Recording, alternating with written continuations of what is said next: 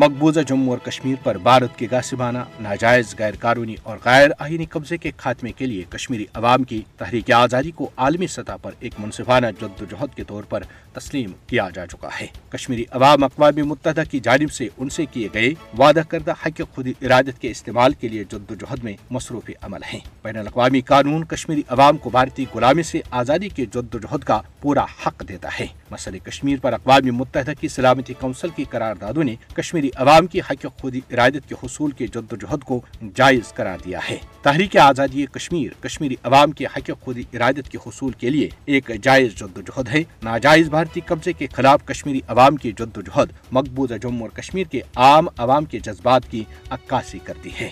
اقوام متحدہ کی قراردادوں پر عمل درآمد تک کشمیری عوام کی جد و جہد جاری رہے گی۔ بھارت جھوٹے فلیگ آپریشنز اور بے بنیاد پروپیگنڈے کے ذریعے کشمیری عوام کی جد و جہد آزادی کو دہشت گردی سے ہم آہنگ کرنے کی مضموم اور ناکام کوششیں کر رہا ہے۔ مودی کو یاد رکھنا چاہیے کہ آزادی کی جد و جہد کرنے والوں کو دہشت گردی سے نہیں جوڑا جا سکتا۔ مودی حکومت مقبوضہ جموں اور کشمیر میں پرتشدد جبر کا سہارا لے کر کشمیری عوام کی منصفانہ جد و جہد کو دبا نہیں سکتی۔ اس جد و جہد میں انیس سو سینتالیس سے لے کر آج تک سوا پانچ لاکھ کشمیریوں کی قربانیاں شامل ہیں، جو حق خود ارادت کے حصول کے لیے دی جا چکی ہیں اور آج بھی قربانیوں کا نہ ختم ہونے والا سلسلہ جاری ہے۔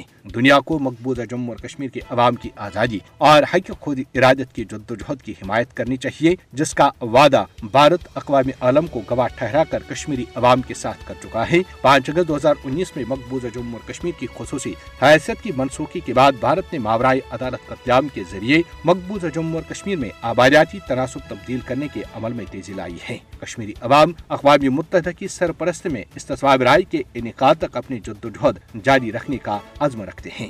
مقبوضہ جموں اور کشمیر میں سیاسی ماہرین اور تجزیہ کاروں کا کہنا ہے کہ کشمیری عوام اقوام متحدہ کی طرف سے تسلیم شدہ حق خود ارادت کے حصول کے لیے ایک جائز جد و جہد کر رہے ہیں اور وہ اسے اپنے منطقی انجام تک پہنچا کر ہی دم لیں گے۔